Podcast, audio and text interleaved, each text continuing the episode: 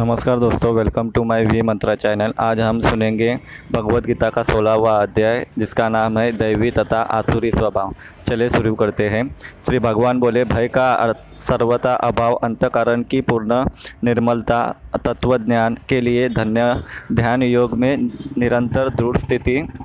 और सात्विक दान, इंद्रियों का दमन, भगवान देवता और गुरुजनों की पूजा तथा अग्निहोत्र आदि उत्तम कर्मों का आचरण एवं वेद शास्त्रों का पठन पाठन तथा भगवान के नाम और गुणों का कीर्तन, स्वधर्म पालन के लिए कष्ट सहन और शरीर तथा इंद्रियों के सहित अंतःकरण की सरलता, मन वाणी और शरीर से किसी भी प्रकार भी किसी को कष्ट न देना, यथार्थ और प्रिय भाषण, अपना अपकार करने वाले पर भी क्रोध का न होना, कर्मों में कर्तापन के अभिमान का त्याग, अंतःकरण की उपरति अर्थात चित्त की चंचलता का अभाव, किसी भी निंदा न करना, तब सब भूत प्राणियों में हेतु रहित दया, इंद्रियों का विषयों के साथ संयोग होने पर भी उनमें आसक्ति का न होना, कोमलता, लोक और शास्त्र से विरुद्ध आचरण में लज्जा और व्यर्थ चेष्टाओं का अभाव, तेज, क्षमा, धैर्य, बाहर की शुद्धि एवं किसी में भी शत्रुभाव का न होना और अपने में पूज्यता के अभिमान का अभाव, ये सब तो हे अर्जुन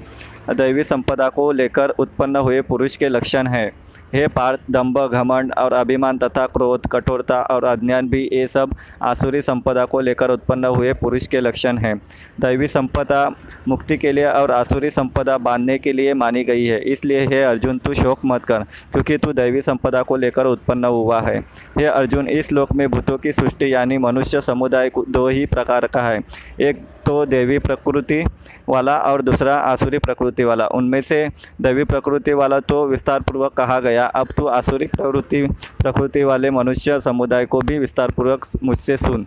आसुर स्वभाव वाले मनुष्य प्रवृत्ति और निवृत्ति इन दोनों को ही न जानते, इसलिए उनमें न तो बाहर भीतर की शुद्धि है, न श्रेष्ठ आचरण है और न सत्य भाषण भी है। वे आसुरी प्रकृति वाले मनुष्य कहा करते हैं कि जगत आश्रय रहित, सर्वथा असत्य और बिना ईश्वर के अपने आप केवल स्त्री पुरुष के संयोग से उत्पन्न है, अतएव केवल काम ही इसका कारण है, इसके सिवा और क्या है। इस मिथ्या ज्ञान को अवलंबन करके जिनका स्वभाव नष्ट हो गया है तथा जिनकी बुद्धि मंद है, वे सब अपकार करने वाले क्रूरकर्मी मनुष्य केवल जगत के नाश के लिए ही समर्थ होते हैं। वे दंभ, मान और मद से युक्त मनुष्य किसी प्रकार भी पूर्ण न होने वाली कामनाओं का आश्रय लेकर अज्ञान से मिथ्या सिद्धांतों को ग्रहण करके भ्रष्ट आचरणों को धारण करके संसार में विचरते हैं तथा वे मृत्यु पर्यंत रहने वाली असंख्य चिंताओं का आश्रय लेने वाले, विषय भोगों के भोगने में तत्पर रहने वाले और इतना ही सुख है इस प्रकार मानने वाले होते हैं। वे आशा की सैकड़ों फांसियों से बंधे हुए मनुष्य काम क्रोध के परायण होकर विषय भोगों के लिए अन्यायपूर्वक धनादि पदार्थों का संग्रह करने की चेष्टा करते हैं। वे सोचा करते हैं कि मैंने आज यह प्राप्त कर लिया है और सब अब इस मनोरथ को प्राप्त कर लूँगा, मेरे पास यह इतना धन है और फिर भी यह हो जाएगा, यह वह शत्रु मेरे द्वारा मारा गया और उन दूसरे शत्रुओं को भी मार मैं मार डालूँगा, मैं ईश्वर हूँ, ऐश्वर्य को भोगने वाला हूँ, मैं सब सिद्धियों से युक्त हूँ और बलवान तथा सुखी हूँ, मैं बड़ा धनी और बड़े कुटुंब वाला हूँ, मेरे समान दूसरा कौन है, मैं यज्ञ करूँगा, दान दूंगा और अमोद प्रमोद करूँगा। इस प्रकार अज्ञान से मोहित रहने वाले तथा अनेक प्रकार से भ्रमित चित्त वाले मोहरूप जाल से समावृत और विषय भोगों में अत्यंत आसक्त आसुर लोग महान अपवित्र नरक में गिरते हैं। वे अपने आप को श्रेष्ठ मानने वाले घमंडी पुरुष धन और मान के मत से युक्त होकर केवल नाम मात्र के यज्ञों द्वारा पाखंड से शास्त्र विधि रहित यजन करते हैं। वे आला अहंकार, बल, घमंड, कामना और क्रोधादि के परायण और दूसरों की निंदा करने वाले पुरुष अपने और दूसरे दूसरों के शरीर में स्थित मुझा अंतर्यामी में से द्वेष करने वाले होते हैं। उन द्वेष करने वाले पापाचारी और क्रूरकर्मी नराधमों को मैं संसार में बार बार आसुरी योनियों में ही डालता हूँ। हे अर्जुन, वे मूढ़ मुझको न प्राप्त होकर ही जन्म जन्म में आसुरी योनि को प्राप्त होते हैं, फिर उससे भी अति नीच गति को ही प्राप्त होते अर्थात घोर